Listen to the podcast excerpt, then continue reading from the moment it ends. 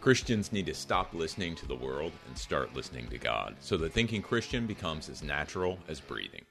Welcome to the Thinking Christian podcast. This is Dr. James Spencer. Through calm, thoughtful, theological conversations, Thinking Christian offers a mix of interviews and discussions that highlight the ways God is working in the lives of his people and question the underlying social, cultural, and political assumptions that keep the church from conforming more closely to the image of Christ. Now, on to today's episode of Thinking Christian. Hey, everybody, welcome to this episode of Thinking Christian. Today we are going to be addressing Christian nationalism. Christian nationalism has become a much bigger topic in our national conversation specifically with a survey that came out uh, from Neighborly Faith about Christian nationalism and, and some new statistics that we could look at. The uh, Public Religion Research Institute previously put some things out early in 2023, um, but the Neighborly Faith study really revisits this, and it was just released in December. I think we also need to be looking forward uh, to Rob Reiner's documentary on Christian nationalism and the sort of fervor that has arisen around his statements regarding Christian nationalism being both a danger to the country and a danger to Christianity. And so today, Richard and I are going to discuss Christian nationalism. We're going to look at the neighborly faith study a bit. And this is really kicking off a, a short series with Thinking Christian that's going to evaluate some of the statements that Christian nationalist adherents, based on these surveys, strongly agree with and or disagree with. And we're going to be looking at those in theological and biblical perspectives and trying to understand where we as Christians should really land if we're being guided by the scriptures. James, I, I want to start this discussion with the op-ed you wrote, uh, Christian Nationalism, a theological problem for the people of God. Boy, that's that's saying a lot right there. uh, lots of good insight uh, on neighborly faith study. Uh, the most important is that Christian nationalism doesn't pose an alarmist threat uh, that uh, the John like the John Birch Society is going to be making a big comeback, or Joe McCarthy isn't on a witch hunt again. Uh, he's dead, number one, so it's, don't have to worry for him to be on a witch hunt, right? However, you, you you you bring up a, a huge point that while Christian nationalism is not a threat to the USA uh, or our country, uh, but it is a threat to the church. Is it an image problem or is it more than an image problem? Based on the survey results, it seems to be more than an image problem. Yeah. So what I would say is there's there's the image problem. So there's a couple of people. Uh, Rob Reiner, who I mentioned kind of is in in the intro, he's doing a, uh, a documentary, I believe it's called God and Country, where he is evaluating Christian nationalism. Mm. And uh, I think there probably is a danger in the political realm to Christian nationalism. In other words, uh, and maybe the better way to phrase it, it's not so much a danger as it is a thorn in the side of politics. I don't envision anytime soon the United States uh, kowtowing to Christian nationalists and declaring United States a Christian nation. Mm-hmm. And so it's almost more of a bother that is going to distract our lawmakers, if that's even possible, um, you know, to distract them more than they already are, uh, from actually dealing with the problems that they're supposed to be dealing with as lawmakers. And so we've got this uh, again, the statement from Rob Reiner, we or this documentary from Rob Reiner. There's also been a statement by uh, James Carville, who is a political analyst, who said that Christian nationalism is more dangerous than Al Qaeda. Um, you know, again, to some degree, um, I, I understand what he's gesturing toward. I don't agree with the statement, and I think it's unnecessarily extreme. Right. I, I think the better way to phrase it is to say that Christian nationalism is going to gum up the works of government. Mm-hmm. And it certainly doesn't do the political system any favors. Right. Right. But I don't think there's any danger in this sort of Christian morality, generalized moralizing about Christianity actually taking over the United States and influencing policymaking. I just don't see it. So, so Christians are really becoming uh, more of a, a, stereotype of themselves. On some level, I think what's happening is, and this is where I see it as a danger of the church. You know, the church and the state are actually distinct. It doesn't matter what we think about them. Right. Right. Don't like, you know, eliminate from your mind your opinions or preferences regarding this issue. Mm-hmm. The church and the state are two separate things, as defined by the Word of God. Uh, Romans 13, 1 through 7 talks about the governing authorities. The governing authorities are clearly separate from the church. The governing authorities are appointed by God. The governing authorities are, have delegated authority from God, largely in the realm of justice so they are, are trying to sustain a level of justice within civil society and uh, creating a, to the extent that they're capable, a peaceful society. Mm-hmm. The church is doing something different. If we aren't operating on the level of uh, sort of dominion. In other words, uh, you know, Romans talks about um, the the governing authorities aren't given the sword for nothing. Mm-hmm the church is not given the sword at all. Right. We we have a whole different fight that we're fighting. And I would say that that's defined more in Ephesians 6. We do not wrestle against flesh and blood. We wrestle against the, you know, the spiritual authorities, the powers, the principalities. Mm-hmm. And so the church and the state are distinct not only in function, but in actual substance. Mm-hmm. The two are separate. The two are distinct. And I think that a lot of what's happened uh, lately has been, you know, because we are a government in the United States of the people, for the people, and by the people, Christians are, and and I would say uh, are are certainly allowed and maybe should participate in government, mm-hmm. right? But either way, we have a voice in government that many Christians around the world simply don't have. Mm-hmm. And so what we've got is we've got a church that can participate in the state. You know, I think in Christian nationalism, at least the forms of Christian nationalism that uh, are pernicious and problematic, those two ideas that we have a church and we have a church that can participate in the government because it's of the people, by the people, and for the people, there has begun to be a fusion or a merger between church and state that collapses the distinction between church and state.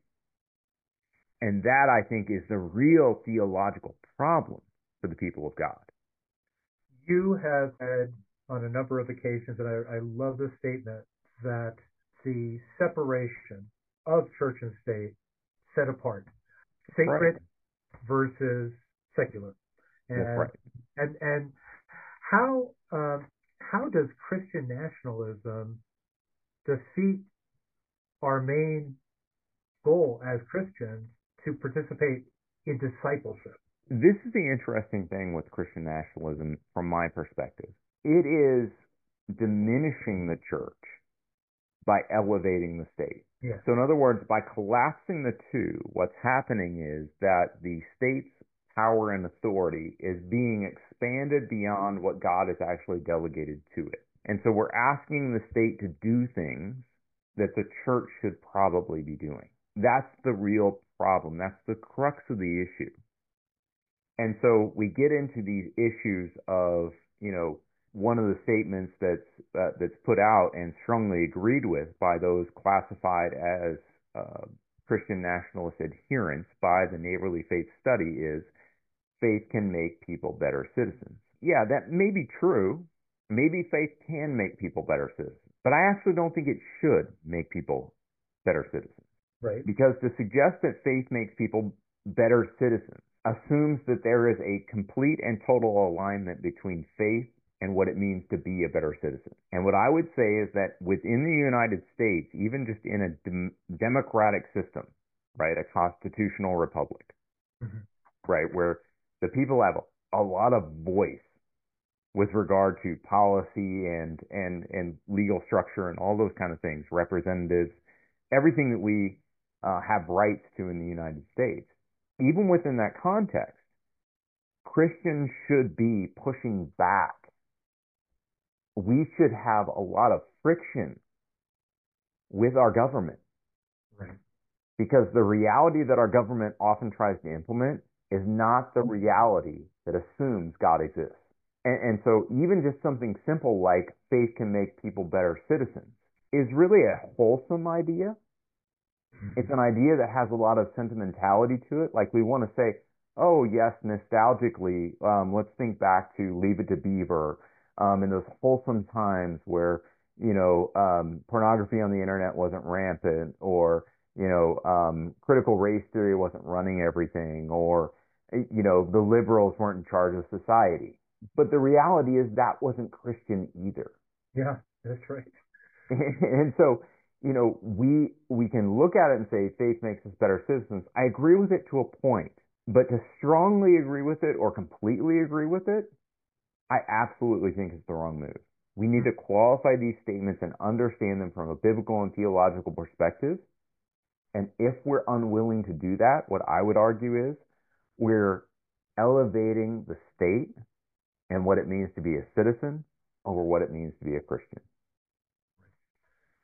Um, with a with a statement such as you know you, you say, boy, it, it sounds so good. Faith can make people better citizens, but then you really look at it and you say, how how deep can that go? That doesn't go very deep, does it? no, I mean, if you just think about the basics, the blocking and tackling of Christianity, mm-hmm. right? Our Savior was crucified by a religious institution that refused to recognize that he was Messiah, Son of God, mm-hmm. And by a political institution that was unwilling to put up with or deal with the unrest of that religious society. Right? right. And, and so what we see in something like, let's say, John 11, right? This happens after Jesus raises Lazarus, right? He raises Lazarus from the dead. And some of the people who witness this go to the Pharisees. And the Pharisees and the chief priests of the law come together. Right. Caiaphas is actually the high priest at that point, and he says, "Listen, I don't know what you guys are thinking, but um, you know, this gets out, this is going to cause a problem with Rome. Like Rome is not going to like this. They're going to see this as a real problem, and they're going to bring the hammer down on us." Right. Right. And so, what does Caiaphas say? He says, "Have you not learned? You know, sacrificing the life of one person is better than sacrificing an entire nation." And then the Gospel of John goes on and says, he does not say this of his own accord. In other words, this is a prompting from God to yeah. drive Jesus toward the resurrection. Mm. But the reality is that we serve a Savior who was the Lamb of God. He was the innocent Savior who did not do anything wrong. And yet he was crucified. Mm-hmm. And so as we think about what it means to have faith, we cannot assume that it's going to make us better citizens if what we mean by that is that we are going to have a harmonious relationship with the state. Mm-hmm. On some level, theologically it may be correct that having faith would make us better citizens. Right. In human reality, we're almost always going to come against the rub of listen, the political authorities don't like anything that we're saying. And so we're not better citizens. We're now criminals. We're now mm-hmm. hate mongers. We're now horrible human beings. We're whatever. You know, the societal determinant of that is just the basic understanding of who we are as Christians. If they hated Christ in the world, the world will also hate us because Christ has taken us out of the world. So uh, when you when you see that, and you know, I I, go back to January 6th, uh, you know, the, the insurrection. I think that's probably where your mind was going when we were talking about that. I know uh, I've worked with some of these organizations, it's totally off the rails from where they were. From a mm-hmm. real intellectual standpoint, we're talking people who are are academics, and we're talking about uh, the people who I looked up to. How could that happen in such a short period of time? I'm talking ten years, the last ten years. I, I think there's at least a couple factors in it. Number one, we very seldom reckon with the idea that God uses nations in a particular way in the Old Testament. So if I look at something like Jeremiah 25, right, right Jeremiah was a prophet. He's prophesying against Israel. He's prophesying against Judah. And he's telling them that Babylon is going to come in and basically take the nation into exile because they have not repented and turned back to the Lord. Babylon's success is necessary to God's plan. And when I say that, I, I, say it very intentionally because there are a lot of people who believe that America's success is necessary, crucial to God's plan.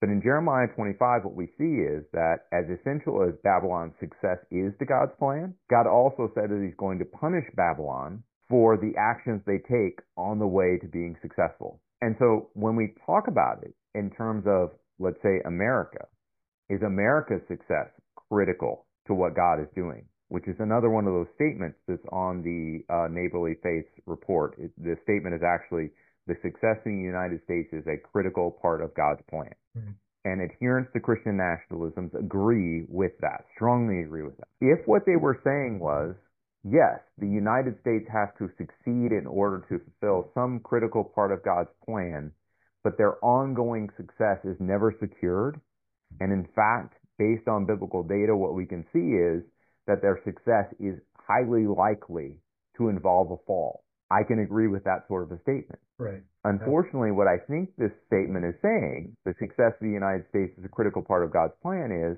that the United States has somehow found itself in a covenant relationship with the triune God. And that relationship will result in blessing as long as the United States doesn't go too far afoul of mm-hmm. some sort of moral standard. And I can't agree with that statement. That statement, I think, is theologically incorrect. For one, you know, you have no biblical evidence to, to suggest that the United States has any sort of covenant relationship with God. And so to claim that is that America has some sort of covenant relationship with God is, is really sort of reverse of what usually happens in biblical covenants. Right, right. God initiates the covenant. He calls the, the nation. He calls Israel. Mm-hmm. He calls the church. You don't really see America in that. America counts amongst the nations. And, and so we should be understanding ourselves as a nation like the other nations in the scriptures. Right. Now, in saying all that, I am not suggesting that Christians have no responsibility or, or no impetus to call the United States to account. Right. In, in Romans 13, again, um, what we see is that the nations or the governing authorities rest under God's authority. Mm-hmm. They have a delegated authority from God. And so the church serves in part a function of reminding these nations, all of these other nations, that they sit underneath God's authority, even if those nations refuse to recognize that they actually sit under God's authority. Our job is not necessarily to force those nations to recognize God's authority. That is not what we do. We live in a certain way. We proclaim the the gospel in word and deed. Mm-hmm. I say that a lot. And what I really mean by it is this: we live differently. We live according to um, God's law, the law of Christ. We live in terms of faith. And the way we live demonstrates to those governing bodies, to those principalities and powers that oversee all of the realm of the earth, it demonstrates to them the manifold wisdom of God. And so when we live non anxiously, when we don't worry about where our food comes from, where our where our clothes are going to come from, where our where our money is going to come from. When we just walk obediently with God regardless of those things, we demonstrate to the world that there is a different way to live and ultimately a better way to live. It, it isn't a question of should we be speaking prophetically and theologically to our government? I would absolutely affirm that. The trouble I see with Christian nationalism is that we're starting to lose the ability to speak critically and theologically to our government, or we're aiming for a point at which we would no longer need to speak critically and theologically to our government because the government is actually theological. The government is actually Christian. And so what would we say to them? The church is to be an alternative, and if if our nation turns into that alternative, there is no more alternative. Point two. Public schools should allow teachers to lead and encourage prayer. That's coming up on Thinking Christian.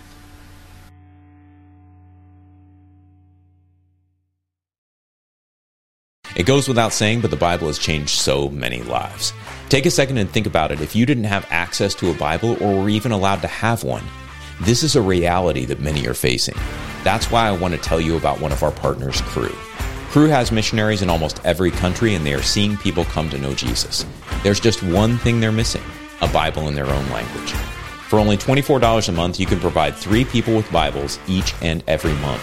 When you sign up to provide three Bibles with a monthly gift of $24, Cru will also provide meals to 12 hungry individuals through their humanitarian aid ministry. Plus, you'll receive a free copy of my book, Christian Resistance. Simply text THINKING to 71326 to help today. That's T H I N K I N G.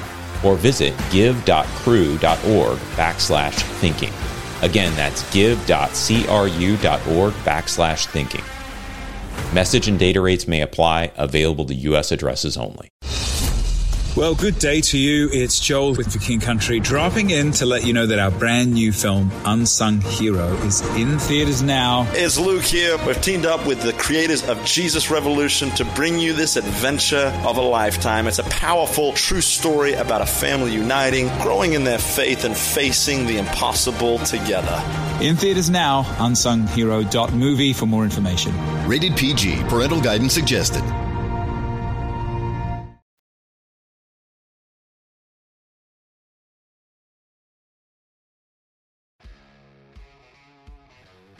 Christians need to stop listening to the world and start listening to God so that thinking Christian becomes as natural as breathing. Welcome to the Thinking Christian podcast. This is Dr. James Spencer. Through calm, thoughtful, theological conversations, Thinking Christian offers a mix of interviews and discussions that highlight the ways God is working in the lives of his people and question the underlying social, cultural, and political assumptions that keep the church from conforming more closely to the image of Christ. Now, on to today's episode of Thinking Christian.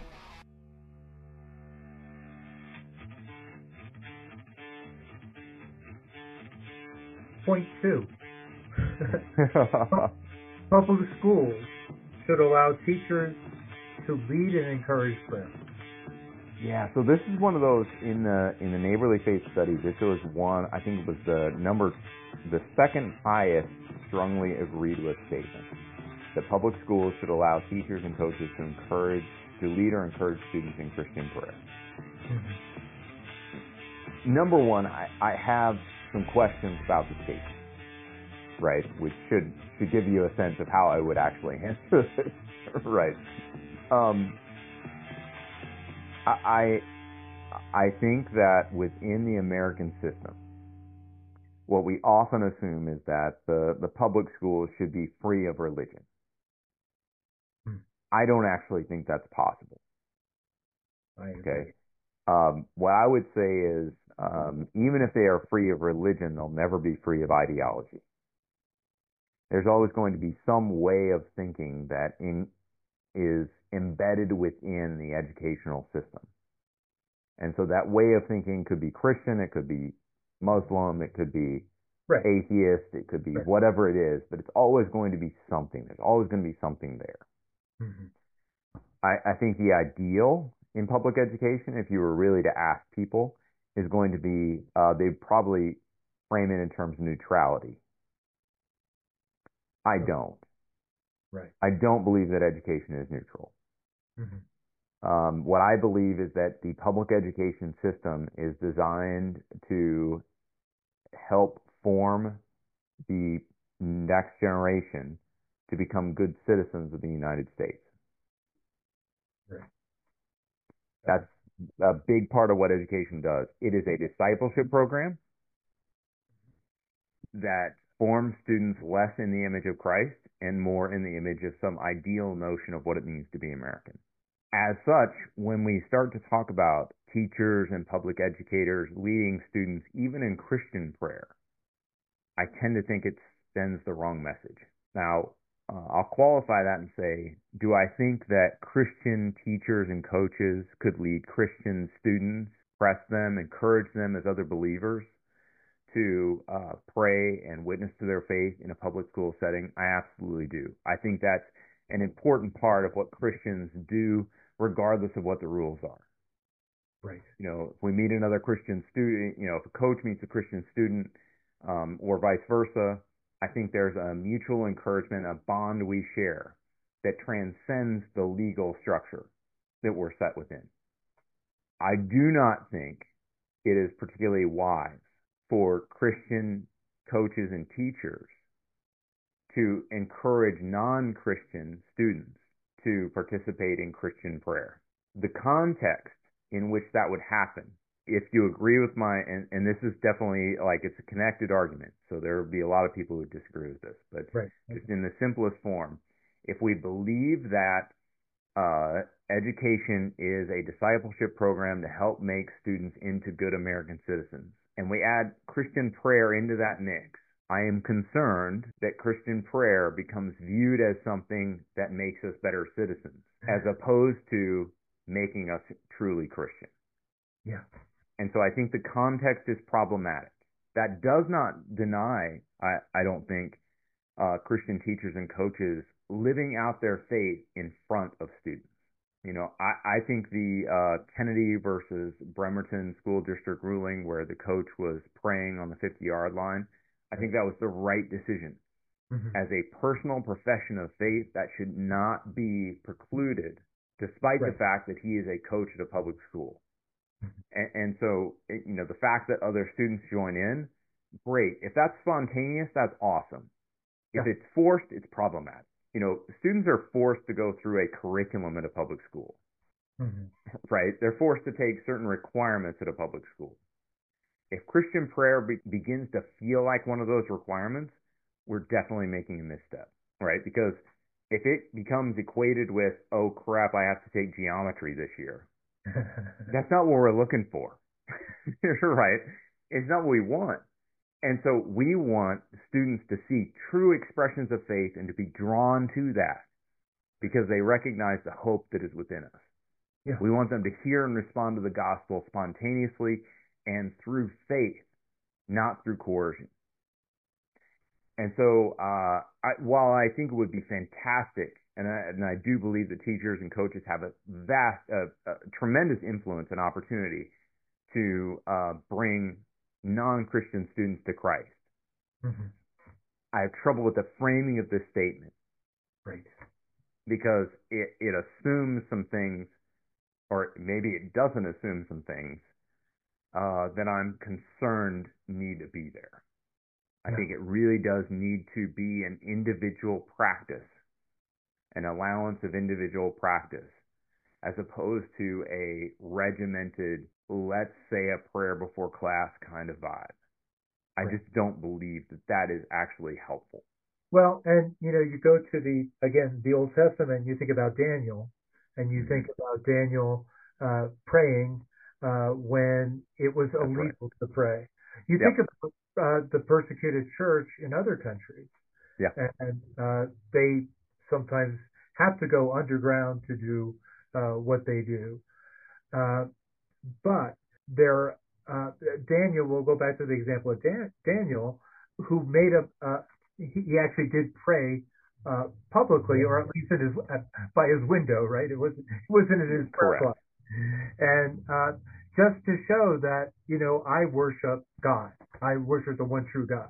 I, I think that analogy, uh, bringing Daniel into that, is exactly what you're talking about here. it, it's really helpful, and I, I think that Daniel overall offers a really helpful uh, paradigm An for the way Christians are to integrate with the culture and Right. and with the political culture. I would just say one thing, you know, as we as we think about prayer in schools, and again, as as I look at this statement, which was um, is stated in Neighborly Faith Study as public schools should allow teachers, coaches to lead or encourage students in Christian prayer.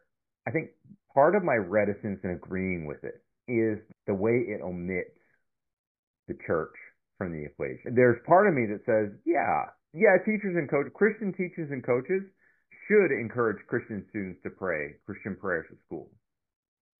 Christians should encourage people, you know, to, should encourage other Christians to pray regardless of the setting, Right. Mm, mm, right? But where does that initial impetus and encouragement come from? Where's the real press? It comes from a local congregation. Mhm. It comes from the body of Christ as a whole. Mm-hmm. And so, why is it that we're concerned about public school prayer as opposed to looking at it and saying, should the church be encouraging all Christians, particularly Christian students, to pray in a public school setting? Right. We've individualized this to teachers and coaches. We're asking individual teachers and coaches to put their livelihoods on the line to some degree. Mhm. We're asking public officials who have no particular interest in creating disciples for Jesus Christ to change policy so that this can happen.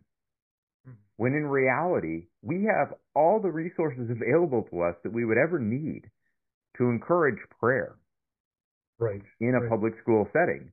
We're just ignoring it. Yeah.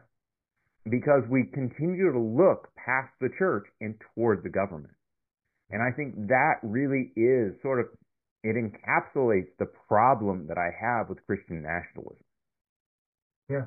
It, it's that the church becomes a non issue.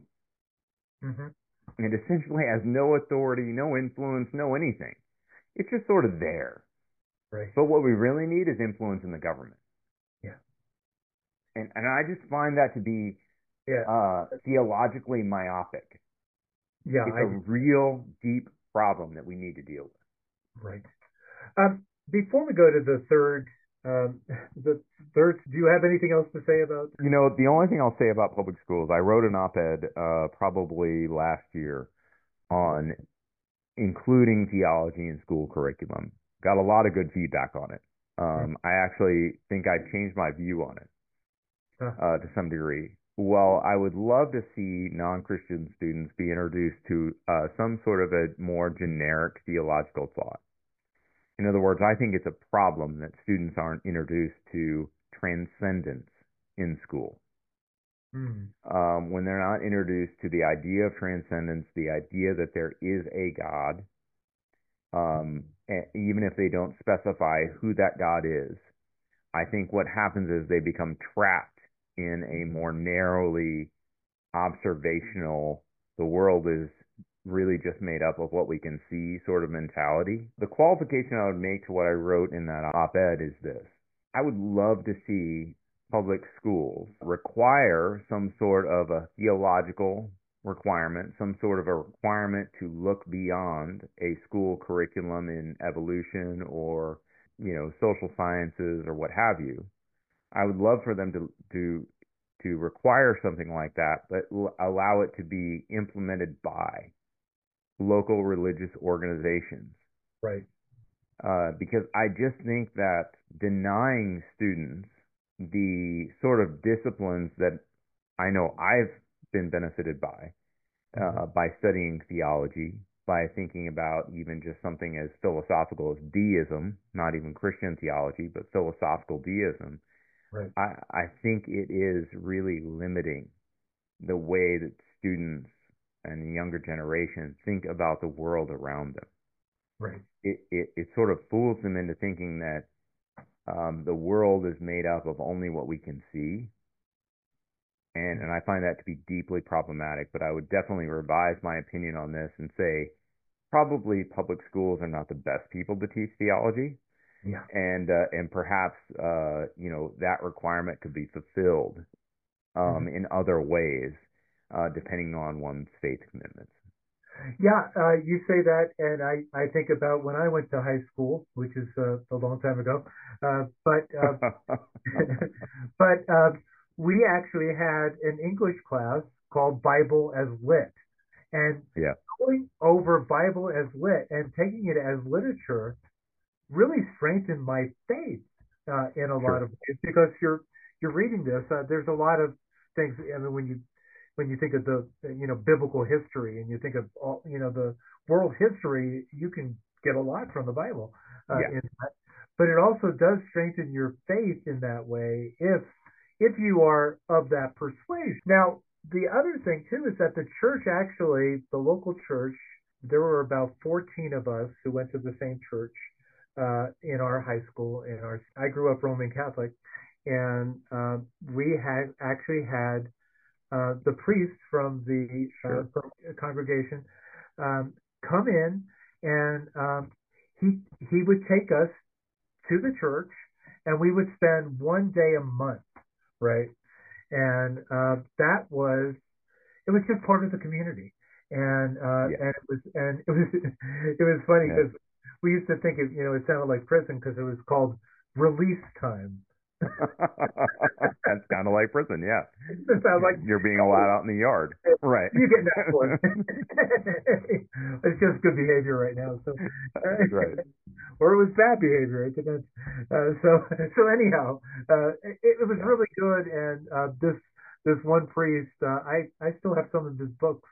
Uh, very strong uh, theological uh, uh, uh, influence and a, a real mentor uh, to people. I mean, you hear yeah. many bad things about the Catholic Church, especially in my generation. Uh, yeah. This this guy was really solid, and so yeah. yeah. Yeah, and I, I do think those kind of things have been. It, it's unfortunate that those kind of things have been weeded out, and, and this is one of those things that I tend to argue a lot. Is the First Amendment precludes the establishment of religion, and I actually think that's a good thing. I don't think that you know. Obviously, I would distinguish between the church and the state. That's what this whole conversation has been about. Um, and so I don't think that the state should um, require uh, or establish one religion over another. I think that's really problematic, um, particularly for Christianity, which is not a we don't convert people by coercion. We we convert them because they're convicted by the Holy Spirit. And so, you know, having an established religion complicates matters from a religious perspective and and particularly a Christian perspective. Where I think the the founders sort of missed it and, and probably couldn't have anticipated it is that religion is only one kind, one species of coordinated belief system mm-hmm. where groups of people uh, come together and understand how the world operates as one body of people. And so today, what we have, and there's several writings on this. Um, John McWhorter's done a lot of work on it. Um, James Lindsay um, uh, uh, has done it. You know, talking about woke as a religious movement. Right. And in other words, what he's saying is that, or what these people are arguing is that there's there are these ideological sort of movements that are not classified as religions, but that have features and characteristics analogous to religion. They just don't meet the full criteria to qualify as religion. Now, the difficulty with that is that the government can establish those. And we're seeing some of that happening. We're seeing some of that establishment work. You know, atheism is technically a theological position. And so if we get to neutrality, which is functionally atheism, right? right? Does God exist? I don't know. It's at least agnostic, if not atheistic, right?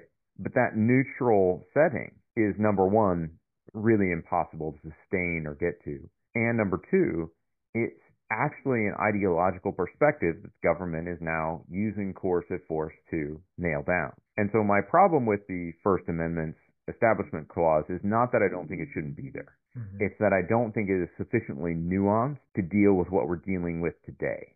That's the difficulty with it. And and because it it prohibits the establishment of religion, religion often is handicapped as we seek to figure out how to interact within, let's say, a public school setting or within society as a whole because we have an extra barrier to get through, mm-hmm. right? This sort of idea of separation in church and state, which I know isn't in the Constitution, and right, but the establishment of religion, right, by the state is an extra barrier that we have to get through, whereas other ideological movements that may or may not be quote unquote religious don't have to get through that or that barrier.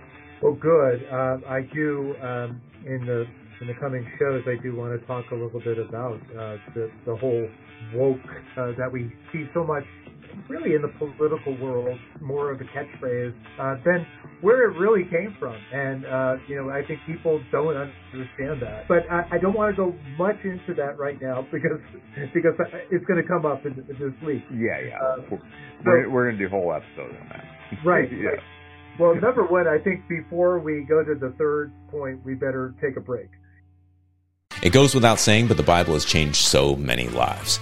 Take a second and think about it. If you didn't have access to a Bible or were even allowed to have one, this is a reality that many are facing. That's why I want to tell you about one of our partners, Cru. Cru has missionaries in almost every country, and they are seeing people come to know Jesus. There's just one thing they're missing a Bible in their own language. For only $24 a month, you can provide three people with Bibles each and every month. When you sign up to provide three Bibles with a monthly gift of $24, Cru will also provide meals to 12 hungry individuals through their humanitarian aid ministry. Plus, you'll receive a free copy of my book, Christian Resistance. Simply text THINKING to 71326 to help today. That's T H I N K I N G. Or visit give.cru.org backslash thinking. Again, that's give.cru.org backslash thinking. Message and data rates may apply, available to U.S. addresses only. What impacts you every day? There is one book that influences almost every aspect of our lives. Museum of the Bible reveals the Bible's impact on your favorite musicians and artists, the way we measure time, social justice, our national monuments, and more. The Bible's impact is all around you. Discover how at museumofthebible.org slash impact. Hey everybody, welcome back. Uh, we are going to discuss this. So the way I structured this uh, op-ed that I wrote for the Washington Times was around the top three statements that Christian nationalist adherents strongly agreed with. And so the third of those statements, uh, the first um, had to do with faith uh, making us better citizens. The second had to do with um, the public school um, teachers and coaches should be allowed to lead uh, and encourage students in Christian prayer. And the third one, which we've already referenced, um, but we're going to go into a little bit greater depth in, is that the United States is critical. The the success of the United States is critical to God's plan. Hmm. And so uh, this is an area where I, I've written a little bit as well, and I think my Old Testament background actually is sort of a help in in this arena. Um, you know, the New Testament doesn't deal with a lot of nations, but the Old Testament is sort of all about the nations. And so um, that that's the third statement we want to con- really want to consider. Yeah, and before we do that, I I, I want to um, I guess we should really cite uh, where where this study is coming from. It's uh, a group called uh, Neighborly Faith, and uh, talk a little bit about who they are and um, and kind of uh, do they have an agenda or the objective? You know, who are these people? You know, as far as I can tell, they're really an objective group. Um, I actually know the I worked with previously the director of Neighborly Faith. Um, we we haven't corresponded for a long time, but I just messaged him on LinkedIn on LinkedIn and and uh, just said, hey, really appreciate the study. And so um, but yeah, they're just a group um, that does this sort of research, and um, they've done one on uh, politics and younger evangelicals that I found really helpful as well. Uh, but this one really hits the heartbeat of some of the, I think, theological problems that the church needs to really wrestle with, as opposed to broad evangelical trends related to politics. And right. so I tend to gravitate toward this study. But yeah, you can get it at Neighborly Faith um, if you just Google neighborly faith Christian nationalism, it should come up. Um, it's actually a free uh, download, and so uh, they make the study and all the data available. And I would say one of the things that I found about this study that um, was really troubling was something that I saw in the um, Public Religion Research Institute study earlier this year. Um, you can also look that up. It's prri.org uh, for that one. But um, in both studies, what what seemed to be apparent was that there's a greater proportion or a disproportionate number of born again Christians or evangelicals included in Christian, Christian nationalist adherence than anyone else. Hmm.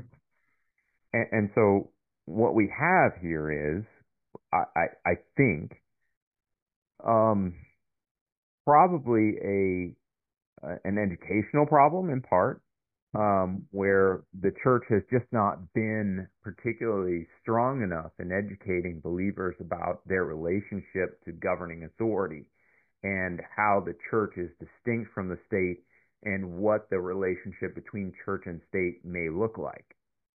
Um, we have largely been sort of embedded within a Christian nation sort of narrative. Um, now we're going to get into, you know, um, you know, is America a Christian nation sort of conversations in later episodes. So I'll sort of set that aside for the moment. But when I look at the statements with which the, those classified as adherents to Christian nationalism strongly agree with, what I see is a, uh, a theological myth.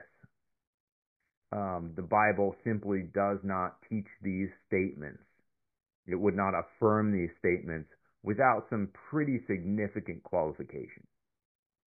And, and I think that's really where I sort of land on this neighborly faith study. Um, the statements I think are appropriate to help classify who is and who isn't a Christian nationalist, and they provide a spectrum of adherents and sympathizers and you know different categories. Um, the study is definitely worth reading. It's very interesting. We'll link it in the show notes. Um, but at the same time, my interest and my primary interest is really not in um, you know whether Christian nationalism is a threat to the United States. My primary interest is what are Christians thinking and how can we help Christians be more uh, faithful followers of Christ. How do Christians think Christian? That's right. Yeah. so, yeah. yeah. Which I think that's that's that's a good uh, a good way to uh, uh, maybe a, a, good show could be uh, out of yeah, that. make a really good podcast, right? That's Thinking right. Christian. Yeah. Call it Thinking Christian. I think that that shorten it a little bit. So, um, Neighborly Faith, by the way, is uh, neighborlyfaith.org. Uh, if anybody is, uh, is thanks. Yeah, neighborlyfaith.org. Yeah, I just I just looked it up. I get you know, I, I love technology in that way. Yeah, yeah. There's so many things I hate about technology, but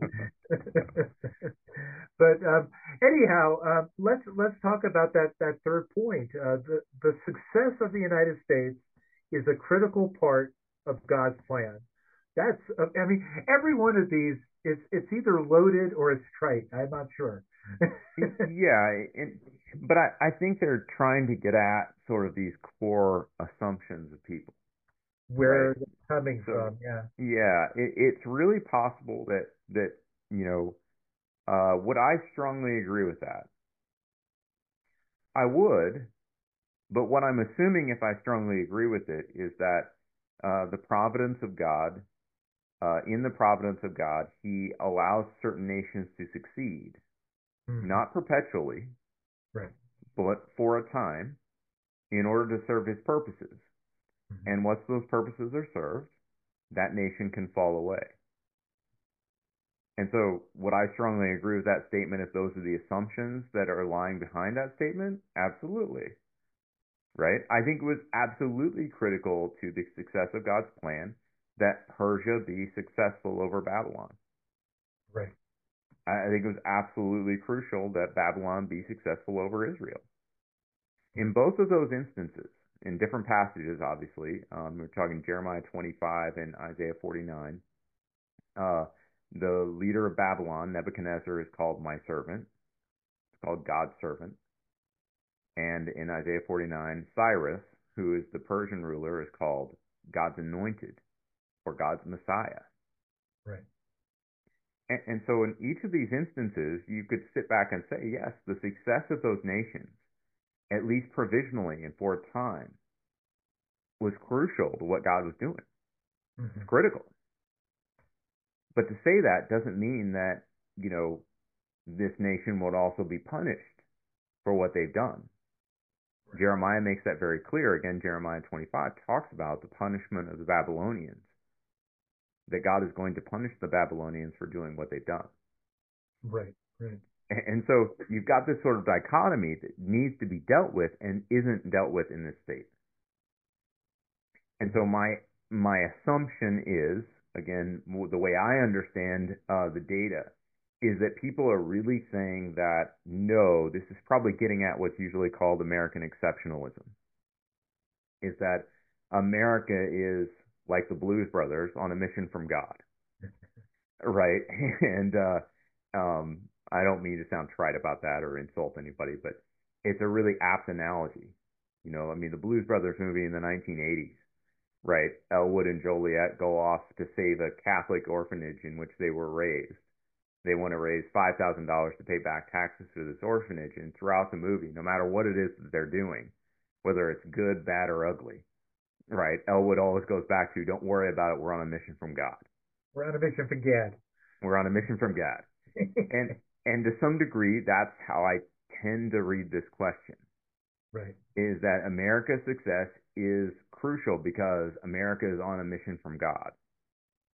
That there is some sort of an assumption of of uh, you know covenant loyalty um, between God and America that right simply is not biblically available. It's not how God operates. it, yeah, I mean, we just don't see it. Right. What we see in Scripture is we see Israel as the covenant nation that I would argue is, you know, sort of fulfilled in Christ, and that now the Gentiles are flowing into Jesus as the new Israel, and Israel's uh, covenant commitments and mission are largely taken over by the church. The rest of that, all non believing people at this point, all non believing nations, are part of the nations or the Gentiles. And so we see this. Uh, uh, First Peter actually talks about the Gentiles in terms of usually it references people who are non-Jews, but in First Peter he uses Gentiles to refer to non-Christians. And so you start to see this expansion. America falls squarely within non Christian. It, it, falls squarely within just another of the nations. And, and again, that is not to trivialize America, right? It's not to be unpatriotic. It's not to say that America has no distinct, unique, positive influence that it's going to have on the world, right? That's not the point. The point is that it has no covenant with God and that it cannot be a Christian nation. It, it can't be that America's perpetual success is a sign of God's blessing. Right. And it can't be that America's perpetual success is critical to God's overarching plan. Right. It's just another nation. Mm-hmm. The church is what is going to be perpetually pushed forward. It's what won't end. We are part of the unshakable kingdom. Uh, that's Hebrews 12:28. That is going to continue. Whereas America is probably going to last to some degree. But even when we look at that statement, if we look historically, my goodness, I mean, think about the number of nations that have a longer history than America that are ongoing that have no commitment to Christianity whatsoever. No, you know, no Christian influence in their founding. China. As far as I know, there's no Christian influence in China's founding. They're far older than the United States. They're increasingly more successful than the United States. How are we supposed to read that? Right. Is this some sort of blessing from God, uh, a covenantal relationship that we're missing? I don't think so. I think that God raises up nations for a certain time to do certain things that many times we're unaware of. and then those nations fall. Right. And, and so to suggest that America needs to be successful in order for God to accomplish his plan, I think is to some degree true with the qualifications I stated o- earlier. But it's also assuming an awful lot about what God's plan actually is and how America factors in it. Mm. I also think that it it um, ignores many of the factors that we often just simply wouldn't ever know. So if we go back to Genesis 15, um, you know, God is telling Abraham that his people or his descendants are going to spend 400 years in Egypt. Mhm. And then they're going to go over and they're going to take over the land of Canaan. And he says it's because the iniquity of the Ammonites is yet to be completed. Right. And so a lot of the things that God is, we could say, managing, right, bringing into place, are due to factors that we may not fully understand. And so to make such a definitive statement and assume that America needs to be successful for God's plan to be completed, I just think is not biblically warranted. Right. Well, um, I think that really carries uh, through all of the, the, the first three. I'm, I'm, I'm, thinking, is there anything that you Hmm. want to summarize uh, what we have? Uh, and uh, I I really appreciate what. Um, how can how can people get a hold of your um, your op-ed piece? Yeah, so it was published by the Washington Times, so they can just Google me in the Washington Times and it'll probably come up. Um, we'll also link the uh, op-ed in the show notes so people could just go right there. Um, but I think in closing, here's what I would say. Um, in critiquing Christian nationalism, what I'm not trying to do is to get people to ignore the United States. Uh, I'm not trying to suggest that we shouldn't participate in our government. What I am trying to get people to do is to say, uh, and, and to really think about our participation from a biblical and theological perspective. As Christians, I really strongly believe that we are people of the, the book and the body, right? Um, in other words, we're people who um, sit underneath the authority of Scripture. It is the final authority for our life and faith. And that has to mean something even in our political participation. Right. And so if the ideas of Christian nationalism don't square with what we see in Scripture, we have to at least qualify them, if not reject them. And so that's what I'm trying to do here. It is not a question of, hey, let's abandon the United States or let's isolate ourselves from the United States or let's stop participating politically. That's not at all what we're trying to do here. What we're trying to do is say, let's think soberly about what the Bible says in Right. relation to politics and allow the Bible to guide and govern the way we think about our political participation. That's how I'd want to. That's how I close this conversation. You know, we're gonna we're gonna go into some of the other statements that were included in the neighborly faith report and subsequent episodes here, but I think that one I want that to be the overarching tone. This Mhm. is not about um, my perspective, your perspective, you know, some some sort of conservative or liberal perspective. That that all those are all fine, right? To the extent that they you know they exist. But the reality is that all of those perspectives need to be governed by the Word of God. Right. And so that that's what we're going to try to do over the next several podcasts. Which is actually what uh, what a good final word would be. We just let God speak. that's right. That's right. Uh, We should listen to Jesus. That's that's the the basic message. So if we if we could just do that for 50 minutes, that would uh, really uh, that would really take care of a lot of shows. I mean, it would be really good. it's Um, almost a guarantee he'd have better insights than we would. So um, I yeah. know that too.